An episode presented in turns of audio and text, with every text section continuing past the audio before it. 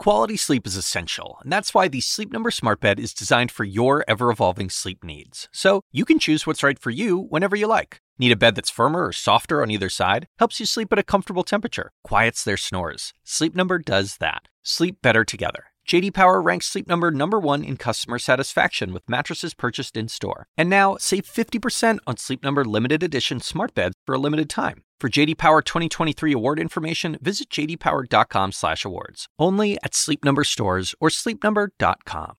In this episode of Boss Files, My goal is is to help be one of the many leaders who can help American business be relevant on inclusion. That that's my goal. I would love to be remembered as somebody who led a movement that had America's workplaces be fully inclusive. PwC Chairman Tim Ryan. The unexpected turn his entire leadership plan took just days into the job, after he says he witnessed the unraveling of America on race relations. He ignored those closest to him who warned him not to take on race, and instead launched a company wide conversation about it. Ryan has taken his message beyond PwC, calling on all Fortune 1000 CEOs to sign his diversity pledge. One of the reasons we formed CEO Action is because individually we're all spending money, investment, and time. But diversity inclusion is not a competitive issue. It is a societal opportunity.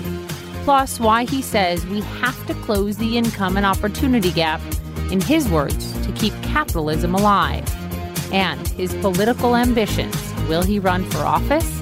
Here's my conversation with PwC's Tim Ryan. Tim Ryan, thank you for being here. Great, thanks, Poppy. It's great to be here. Nice to have you here. So, when you took the top job at PwC, you had, as you describe it, quite the 100 day plan. Everything was mapped out in your head. You've done everything sort of by the book. You have this plan. You're going to bring in your management team. You're excited to get started. Week one, everything changes. What happened? So the first thing has taught me that the best laid plans don't always work. Right? We had a terrific plan. First couple of days of the week went great, and then we started to see the unraveling, in my view, of America, and we and ultimately we saw the week ended with the, the Dallas shootings, and we woke up that morning and on that Friday morning, and it was clear something bad had happened. And as we started talking to our people, it was it was very concerning. And I got my people around the table and I said, "What do you do?" And we didn't even understand the magnitude of it at that point in time. And I realized that the plan was out the window. The unraveling of America. You're talking Yeah. about race relations in this country. Yeah. In, Yeah. in 2000 and you know 16, 17. Summer 2016. Yeah. To be clear, and it was just it was clear to me at that point in time something needed to be done. And, and from a business perspective, there's been a lot of things done, but f- as a new CEO of PwC, the question was, what do you do? What told you that it was those shootings uh, and, and the ensuing protests that we saw? I mean, this goes back to, to a long ways, A but long in, way. Re- recently to Trayvon Martin, that Right. case, et cetera, et cetera. Um, what told you, as the chairman of PwC, I need to deal with this internally at a corporate level? One of the biggest responsibilities that I have, we have just over 50,000 people, is to take care of our people at its most foundational level and their families by extension. And what we did on that Friday is what most companies did. We sent out an email. To be candid, it was nondescript. It was wasn't heroic. It was a basic email saying that we know something bad has happened. Yeah. We know what's on your minds. We know that you're worried about it, and please know that we care, and we're going to try to do everything we can Sort to of the help you. safe corporate response. Yes, without a doubt, the safe corporate response. What came back, Poppy, over that weekend were hundreds of emails. I read every single one of them, and there was a common theme, and it was summed up best in one of those emails. It said, When I came to work on Friday morning, the silence was deafening. Mm. And for me, that hit me like a ton of bricks because we are fairly progressive. Most of the professional service firms, including PwC, we're very progressive in terms of people. We've been at diversity inclusion for well over a decade. And all of a sudden it hit me, wow, here we are. We think we're open and can talk about issues. Yet people came to work that Friday morning and they said the silence was deafening. Yeah. And for me, that was a showstopper moment that weekend. Came into work that Monday morning and, and said to our my team, what do we do with this? Like our people, the ones we care about, the ones we're trying to nurture and grow professionally and personally, feel like they're coming to work and can't talk about They it. feel uncomfortable, which means they're not going to perform at their highest level, which Without ultimately is a business problem for Without you. doubt. Um, a bunch of people advised you not to take on the issue of race. Right, right. Why? So let's, I'll continue with the story. So I said to my, my team, what do we do? And very candidly, even around my team, which I'm very proud of, there were those that felt like we needed to be very aggressive. There were those that were, even my team, very cautious. Be careful, political hot potato, don't know what to do, Yeah. not sure everybody has the same view. Be careful about the brand because we don't want to upset our clients. And ultimately, I had to make a decision. That's, that's the job. And the decision I made was let's talk about it. We had invested millions over decades in programs, which are important, but it was clear to me we weren't comfortable talking about it. And so we made a decision to have our first day long discussion on race. This was something called a conversation you convened, Color Brave. Yes, yes. Uh, what was the plan? I mean, I'm just going to get a bunch of employees yeah. around the table. We're going to talk about race, or was there more here? So the idea was to be, get get comfortable talking about it, and we're spread across all the, the entire country. We have people out of clients on planes. What we said is some very broad guidelines. We said we want you to talk about it. We uh-huh. want you to convene in groups of 2 uh-huh. We want you to convene in groups of twenty in your natural settings, and we want you to talk about how you feel. And we said the only rules are be respectful mm-hmm. and don't make it one about right or wrong, and learn about each other. What about your critics or naysayers who look at this, Tim, from the outside and they say, what does a white man from, you know, the outskirts of Boston know about the challenges of diversity?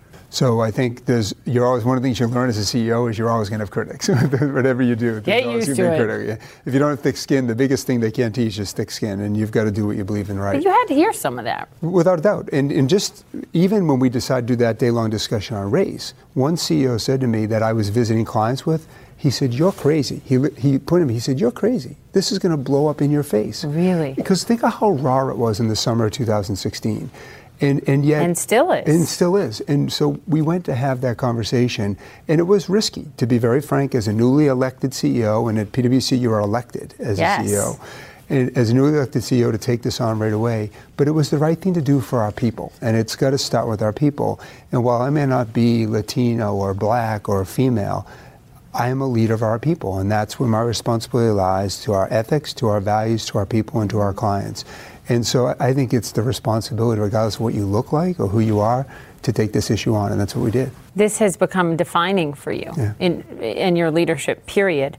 Can you talk me through so far what the result has been? Right. I mean, do you track numbers? Has this helped you with recruitment? Has this hurt? Right. What has it done? So I think the biggest thing it's done is it's earned us a seat at the table to have an influence. And and when you back up, what we did is we realized through our people pushing me, what we did is we realized that as a CEO of an organization that has the breadth that we have, I have a responsibility not only to our business, but to society.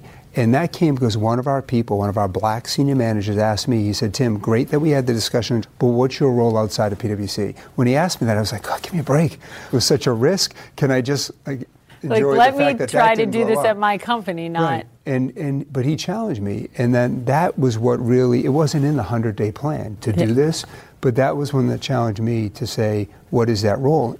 How did you know, though, Tim, that your employees would want this? Because you t- you bet on that. You, you said, "I think this needs to be talked about internally," um, but you also bet that your employees would want to have that conversation. Uh, and d- uh, did they? I, well, if, with 55,000 people, give or take, or 50,000 plus, you're going to have all types of views. And this is where, as a leader, you have to have your moral compass. And you have to do what you think is right. You have to do what is in the best interest of the organization, in the best interest of society. And in my judgment, after getting a lot of input from many different parties inside and outside the firm, it was the right thing. But it has been overwhelmingly positive for our employees mm-hmm. to see us not only try to improve our game inside, but take a leadership position outside in the outside world. And and I think it goes right back to our core values of solving problems mm-hmm. in society that are really important. And we'll talk about what you've done outside of PwC in a moment, getting all of these CEOs together from Right. Fortune 500 companies for this basically action council. Before that, though, you learned a lot personally, internally about what your peers at work right. are going through.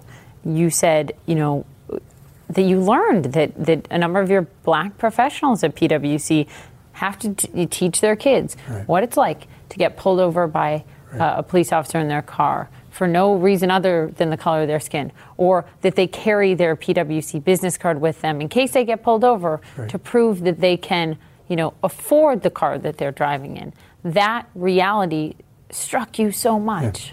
Yeah. It was like, oh my God. Like sitting down with our black professionals in Atlanta, in Philadelphia, in New York, and hearing those stories was amazing. And it taught me, you go back to your point around a business imperative. Yeah. Here we are as a leader thinking everybody's showing up to, to take the hill, serve our clients, and knowing this is what's really in their minds. And it made me realize, both as a compassionate human being and as a leader who's trying to get the most out of their organization, yeah. if we don't create, make it safe for them to talk about what's really in their minds, we'll never be the, the business that we want and serve our clients the way we want to. But to hear those stories, Poppy, was heartbreaking. It was absolutely heartbreaking. And what embarrassed me the most is I didn't know that. You didn't know. You weren't living it. Yeah, without a doubt. So, on the outside, let's talk about what you've done the CEO Action for Diversity. You know, there are also naysayers and critics who would say, this is a really good public relations yeah. ploy. Yeah. Um, I think you've taken it a lot farther right. than that right. for people to really believe in right. this. But you've, what is it? You've called on all the CEOs of the Fortune 1000 companies yeah. to join you. Yep. So in in the normal course of business, yeah. we're meeting with clients every day. Just we're sitting with CEOs. We have this wonderful privilege of traveling across the country and the world and meeting with CEOs what I decided to start doing because I was pushed by my people is start to talk to CEOs about it. So we'd talk about the economy, we'd talk about tax reform, we'd talk about technology, and then I'd say, let's talk about your workforce, let's talk about diversity and inclusion. And almost every case you get, yeah, that's important, and I'm, and I'm doing it. And you get varying gradations of, I'm there, we're doing great, or I struggle with it. In every case, I said, well, wouldn't you benefit from sharing ideas with other CEOs? And coming together, and also recognizing we have a responsibility outside outside of our companies. As we started that dialogue, Poppy, in the fall and the winter of 2016, I started to ask CEOs, "Would you come together?" I had a couple other CEOs who really helped me. So there's a man by the name of Ron Parker, who's the president and CEO of the Executive Leadership Council, mm-hmm. and also David Taylor, Procter and Gamble. Yeah. And the three of us came together and said, "What about if we could pull together a large scale of CEOs?" So we could demonstrate to society that we know we have a role. And we came, we had a dialogue, and we said, you know what's funny? We can solve almost any business problem. We can restructure balance sheets. We can deal with technology. We can do M and A. Right. We can turn our organization around.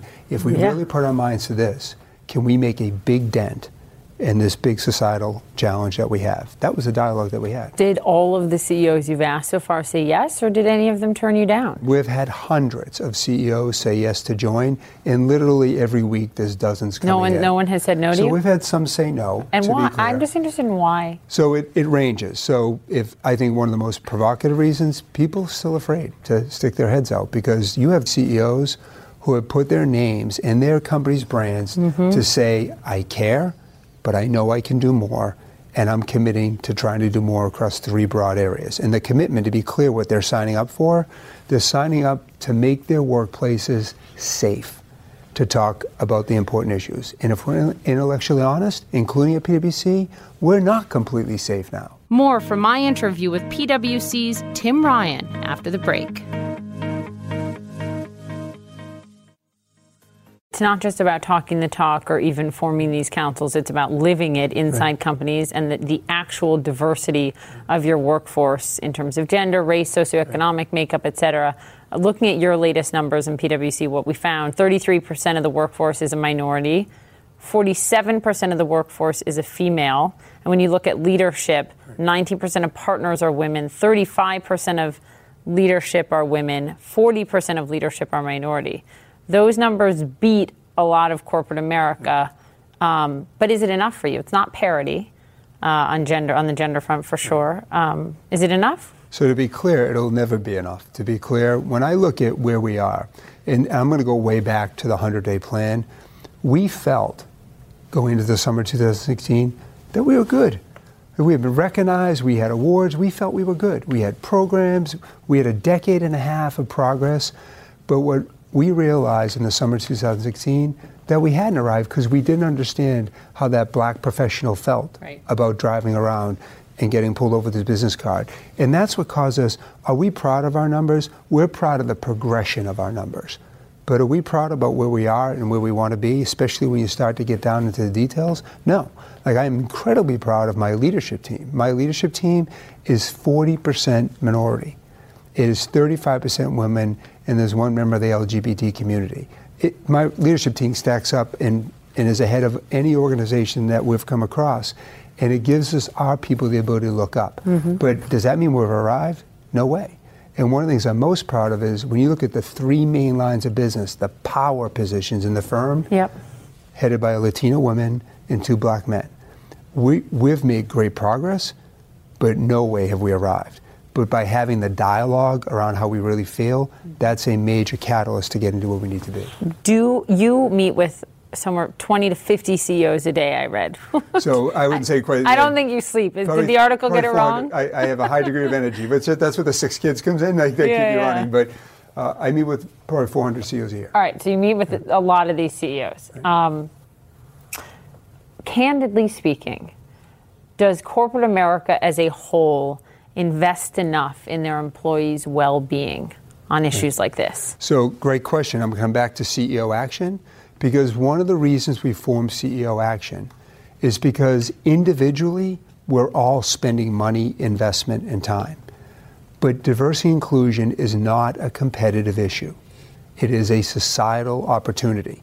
And so the idea behind CEO Action was in addition to what we're doing in our four walls, to share our best practices and leverage our investment mm-hmm. for the benefit of all businesses so we can do better. So in the United States, we spend $8 billion a year on women, on diversity and inclusion.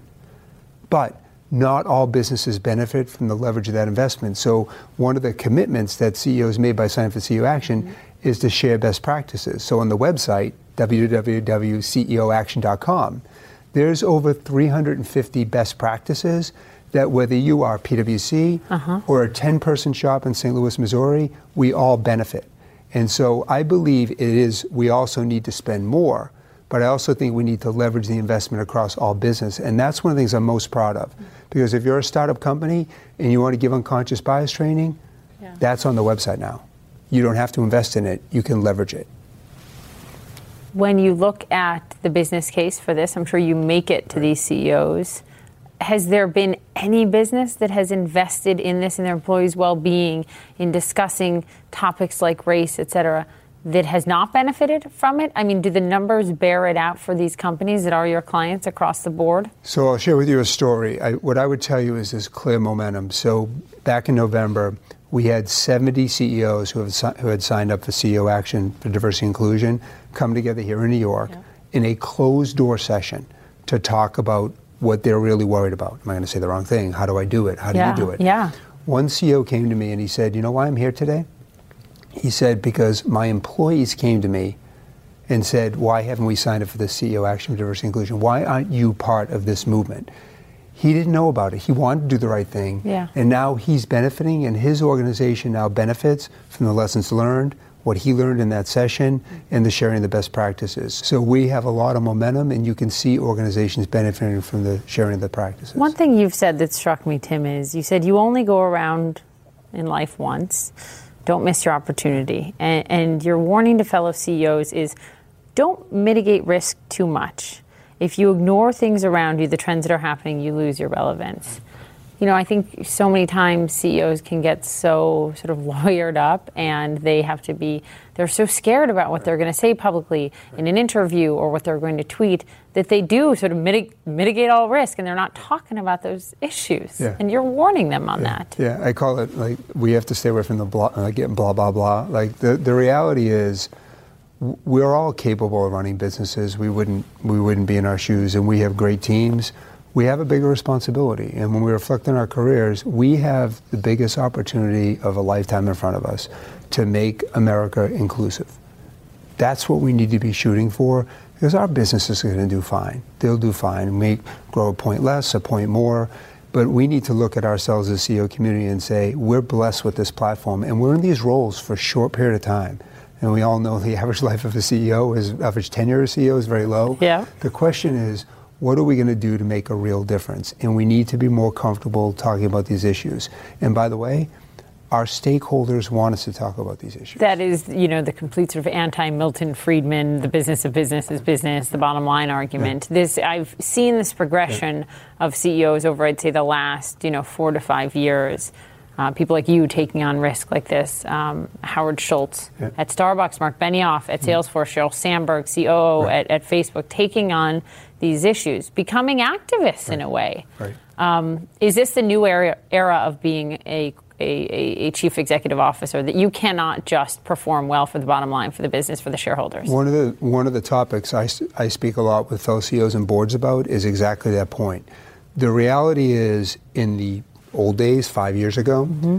a CEO needed to be able to take care of their customers, yep. their employees, and their investors. The complexity of the job of the CEO today is multiplied by tenfold because you have a much broader group of stakeholders. You have society looking at you. And the skill sets a CEO needs today are much more than what a CEO needed just five years ago. Because if you're not engaging with society, uh-huh. they will judge you harshly. If you're not engaged with society, you won't win the war for talent. They won't you, want to work for you. And you won't be relevant to your customers. Here's an example internally of something you saw on your team where you stepped in that uh, certainly struck me. Someone on your team, so that means very high up at the company, referred to over and over women colleagues as girls. And they had no idea that that was offensive. And you did. Right, right. So what'd you do? So pull them aside, right? Pull them aside. It, mo- I wake up fundamentally believing that people try to do the right things. And most people in the world do try to do the right things. And we need to get more comfortable teaching each other around what's acceptable and what might be offensive or, or viewed as disrespectfully. He just didn't know. He, he literally just didn't know. And I pulled him aside, and I, will make up his name and say it was Joe. I said, Joe, you understand how people view that term. Mm-hmm. And actually gave him a couple of things to go read and asked him to think about it. He, he's a, a leader. He's passionate about inclusion. He just didn't understand, which goes to this whole point about unconscious bias training. Mm-hmm. It is hugely important for companies to invest in that. It's hugely important for companies to make it available to all their employees. And it's also important that we begin to teach that in the college level as well, because your best leaders are going to be inclusive leaders. Sexual harassment, sexual assault, this is a moment. This is a wave in America. This is, call it a Me Too moment, what have you. Um, how has that changed your thinking, Tim, about how you address that issue and protect your employees at PwC and hold people accountable? So I was at a board here in New York, and one director said, she said, this is tsunami. We get ready, like it's, it's just yep. coming. So it, it is probably confirmed what we started in July of 2016. If our workplaces aren't safe mm-hmm. to talk about what's really on our mind, whether it's race or sexual harassment, then shame on us. If we are not creating that environment, and it just goes to show you how far we still have to go. So, are you changing things? Policies, training, reporting? First thing we're doing is we are reinforcing the ability to have the safe, hard conversations, which we started back in the summer, of July 2016. So just reinforcing. The second thing that we're doing is we're making sure people understand what our values are, and we don't treat people that way. We deplore that behavior.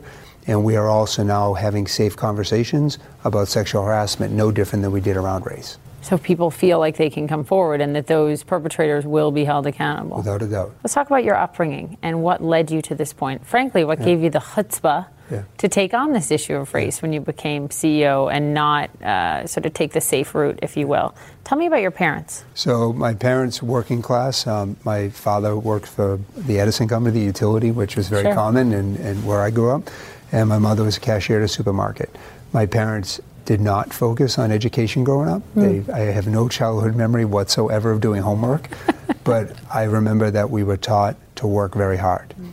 We were taught to respect others, and we were taught to be honest. And if we ever got caught lying, look out. Yeah. And that's what was focused on in my childhood. And from a very early age, whether it be paper route or one of the best jobs I ever had working at the supermarket, mm-hmm was we were taught to work hard. You have said that your parents were only high school educated, yeah. mm-hmm. um, and in fact, you were the first to mm-hmm. go on to college. But they were the best educators you have you could have ever asked for. Yeah.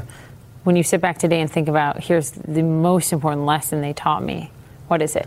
The most important lesson my parents taught me was to treat people the way you want to be treated. The golden And rule. It's that simple. It's that simple. And you know, I've said, as you said, I've said my parents weren't college educated.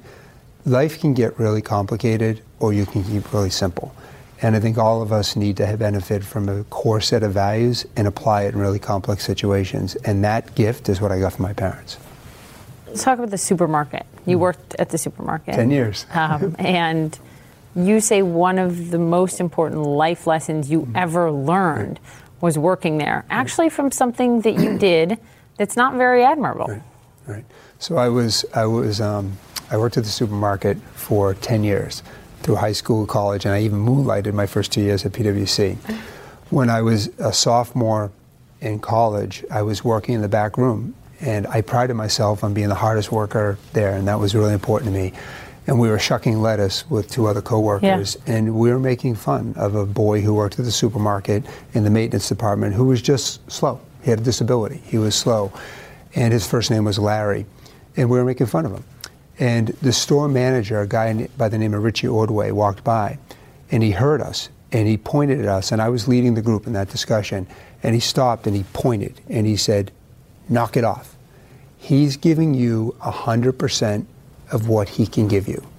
What more do you want? Poppy, that story has defined every hmm. way I now try to lead. And I learned that at the supermarket. I didn't learn it at Babson. I didn't learn it at PwC. And when I look at leading people, it's not about making people like me. It's about creating environments where people can achieve their full potential to what they're capable of doing. And I learned that at the supermarket. And then you, you know, years later go on to work at PwC, join entry level, and you're in the position of vulnerability. Right. You feel sort of less than. You come from a family without a lot of money, Right. and uh, your mom took you shopping for your first work suits. Sure. You bought some collared shirts, Right. but they were short sleeved. Right. And you didn't think twice about it Right. until you got into this meeting. First day at PwC, what happened? My first day in June of 1988, my mother and I went to Sears and Roebuck's and we got our suits and I got my couple of suits. And it's a hot day in June. There's 60 of us in the room and we're we're working away, learning the culture and learning about the firm. And it's getting hot and hot in the room. And people are taking their jackets off. And I noticed as people were taking their jackets off, they all had long sleeve white shirts on. And of course, underneath, I had a short sleeved white shirt on. And I was hesitant to take my jacket off. And it finally got so hot, I took it off. And I felt everybody was looking at me, and I didn't fit in. But what was remarkable was at lunchtime, one of the teachers, who at the time, that man was a four year person at PwC, so only four years my senior. Yeah. He took me to Filene's basement, which Yeah. was in Boston. Sure. And he bought me two long sleeve white shirts. to make you fit in, feel like you fit in. And that's when I knew I was at the right place, despite all the And you never I left. had. I never left. Wow. And he's one of my partners today. He's actually Is one he? of my partners today. Yeah. You're his boss now. I think I work for our partners, but Yeah, there you go. partners. Um, but it does go to, the, I mean, the story, the lesson Yeah. being you saw for a moment Yeah. what it felt like to be an outsider a little bit Right. because of your shirt, not Right. to the extent that so many people in this Right. country feel Right. like they're not understood. Um, what, what's going to tell you, Tim, in all of this that that you've succeeded?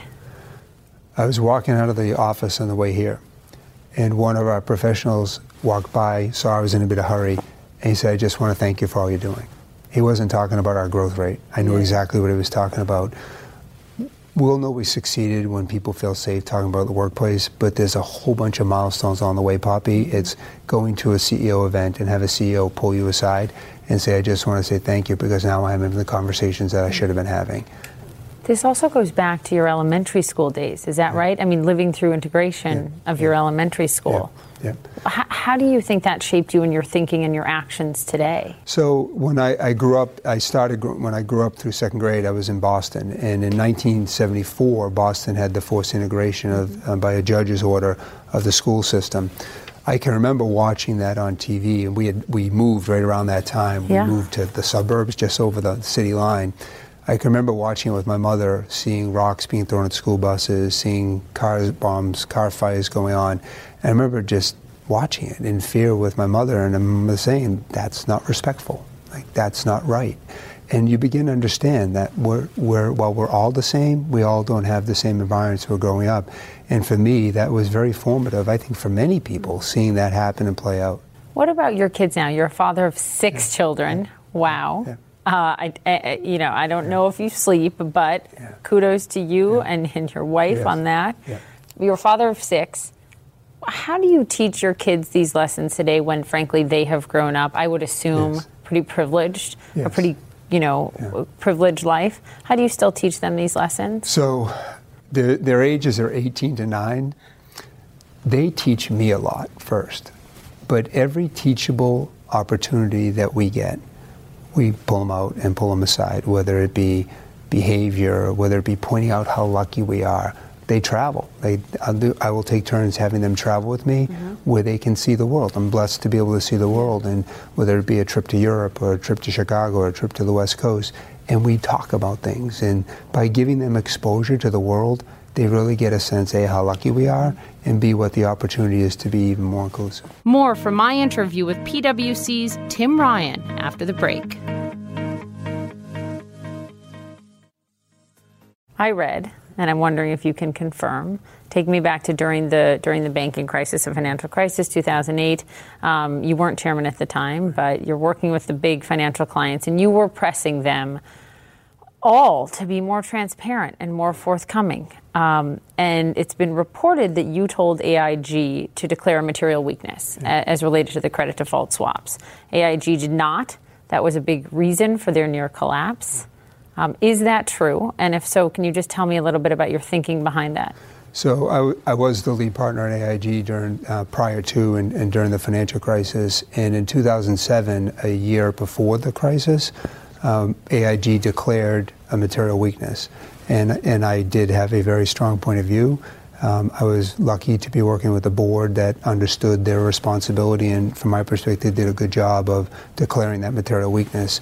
And then material weakness called out some oversight problems around mm-hmm. credit default swaps, uh, oversight problems around information flow within the company. Mm-hmm. To be clear, Poppy, one of the hardest things that I ever had to do. And I was lucky enough to be working with a board that understood their role, but it was very hard. Was there pushback, or is this reporting wrong? That, that at first they, they did not want to declare that as a material weakness? I think anytime you have bad news, there's a discussion. Okay, so you had so. to push push for this. Yeah, I mean, our job, the job that I had at the time, our job is to be independent, objective, and to call it like you see it, and and to share how you view it. Over time, ultimately, we, we all agreed that was the right thing to do to have that material weakness, but it wasn't easy. And AIG survived. They did. They did a great job, and I'm very proud. I'm very proud of the culture of the company and, and how they came through it. Income inequality in this country, it's a topic that I care deeply about, yeah. that my team and I yeah. cover a lot. Yeah. Uh, I've been incredibly fortunate through my life, and and you know, think that it's just unfair that people born in different zip codes don't have the same you know chances. Right. And as Warren Buffett calls it, he says he won the ovarian lottery. Right. Right. Um, do you see the income inequality in this country as, as, a, as a societal risk, as something we should be focused more on? I do, without a doubt. To be clear, I was lucky enough at PwC about six years ago to study major trends, and one of them was demographics. Yeah. And demographics cuts across race, it cuts across age, uh-huh. and it uh-huh. cuts across income inequality. And the reality is, demographically, we have some major challenges and I would say opportunities. We have to close the gap on income inequality in the United States if we don't create opportunities for everybody, we will not maintain the leadership position we have in the global stage. So, do those who listen to that and say, well, that's socialist? Uh, I don't think so. I think it's, I, I, I, hope they don't, because I think this is about keeping capitalism alive. To the extent. Why if, is this needed to keep capitalism alive? Be, that's interesting. Because if, if we don't have people who can buy our goods or services and who are benefiting from all the good things that our companies are doing, we will not survive in the long term. We will not get access to the talent. We won't have people to buy the goods and services out there. And ultimately, they will revolt against our businesses. They'll judge our brands harshly. Mm. And that's not going to keep the business going. Opportunity for young people in this country. It, it has abounded in the past. Yeah. It certainly did for you. Mm-hmm. Look at your trajectory. Is there enough opportunity for America's youth today? So, if, if my six kids would ever listen to me, and that's a big if, th- this is the best opportunity in the world. Most people who are young want an opportunity. They want, to use a baseball analogy, they want an at bat. They want the chance to make a difference. Many people look at the challenges that our country has, and I sit there and I say everyone's an opportunity. I think this generation is going to help us take advantage of these opportunities more than ever. But what about the education system? I mean, is that not in parts failing our kids on that front? That education system is an opportunity to fix it. And, and I think when you look at the, the willingness, the innovation, the understanding of the responsible society that, that our people who are graduating Some college amazing now, teachers. they're, they're, we're going to get it fixed. And through activism and movements and whatnot, I, I, I feel optimistic. Uh, let's talk a little bit about uh, parental leave at, at your company. Frankly, yes. not something I thought about, talked yeah. about a lot until I mm-hmm. became a parent, right. and you know saw what paid leave meant for me, for my husband, mm-hmm. to be an equal partner and parent. Um, at PwC, it is six to eight weeks fully paid leave leave yes, for for for mothers and fathers. Yes. Um, so you know some of your competitors are beating you on that front right. now. Right. Are we going to see a change in policy? So what I would say, we're always looking at our policies when we step back. So parental leave hugely important, but one of the things that we've also done is our body of programs and, and support we put in for our families, a massive flexible culture, major investment technology to help our people, a student loan benefit, the only professional service firm that offers is uh, offers their people a student loan benefit to help make sure they deal with the high student loan burden coming off of campus. We are very proud of the overall benefits package that we offer, but we're always looking at it. So maybe. Yes. Do moms and new moms and dads should, should the paid time off be equal? Absolutely. You have said, uh, big picture here at PwC, I will have considered it a personal epic failure if all I have, if all I do is grow PwC by 20%. Yeah. So, what is your end goal in all of this? Because it's clearly not just the bottom line and the metrics. Yeah, my, my goal is is to help be one of the many leaders who can help American business be relevant on inclusion. That that's my goal. I would love to be remembered as somebody who led a movement that had America's workplaces be fully inclusive because while business alone can't solve education, business alone can't solve century, yeah. can't solve the fact that for centuries people have been disadvantaged. But what we can do is control the best we can uh-huh. within our workplaces the topic of inclusion. And if I can be remembered as, remembered as somebody who was a big part of that, that for me would be a big accomplishment. And then a run for office? we'll see. We'll, we'll see. see. You've already got your political answers down. No, we'll see. I, I, there's a tremendous opportunity to, to help society. That's a big part of who so, we are. So, may, I mean, so yeah. maybe seriously, Tim, maybe. you after you know however long this stint lasts, yeah. you might be interested in going to Washington. It is. It is something that's very attractive to be able to help where we, you know where we need to go as a country. So that answer is starkly different from the answer I get from most of these CEOs, mm. because they tell me that they feel like they can get more done in the corner office than in Washington. That right. it's so the problems in Washington are so. Yeah. Uh, I mean, the, the, the, lack of bipartisanship, right. for example, and right. they feel like they can't affect change there. You are more optimistic. Yeah and think you could affect change in Washington? I, I, think one of the skill sets that we need is we need bridge builders. We need people who can find common ground, and we need people who can pull people together, find a common problem, and try to get it solved. And in our professional service business, that's it's all about finding common ground. So if you do decide to run, yeah. come back here. Tell us. I will. Let us know. I will. I Thank appreciate uh, what you're doing. Thank you, Tim. Thank you, Poppy. Thanks so much for listening to this episode of Boss Files. If you're a new fan of the show, please go to Apple Podcasts or your favorite podcast app and subscribe. While you're there, leave us a review and let us know how we're doing. As always, you can follow me at Poppy Harlow CNN. Quality sleep is essential, and that's why the Sleep Number Smart Bed is designed for your ever evolving sleep needs. So you can choose what's right for you whenever you like. Need a bed that's firmer or softer on either side? Helps you sleep at a comfortable temperature, quiets their snores. Sleep Number does that. Sleep better together. JD Power ranks Sleep Number number 1 in customer satisfaction with mattresses purchased in-store. And now, save 50% on Sleep Number limited edition smart beds for a limited time. For JD Power 2023 award information, visit jdpower.com/awards. Only at Sleep Number stores or sleepnumber.com.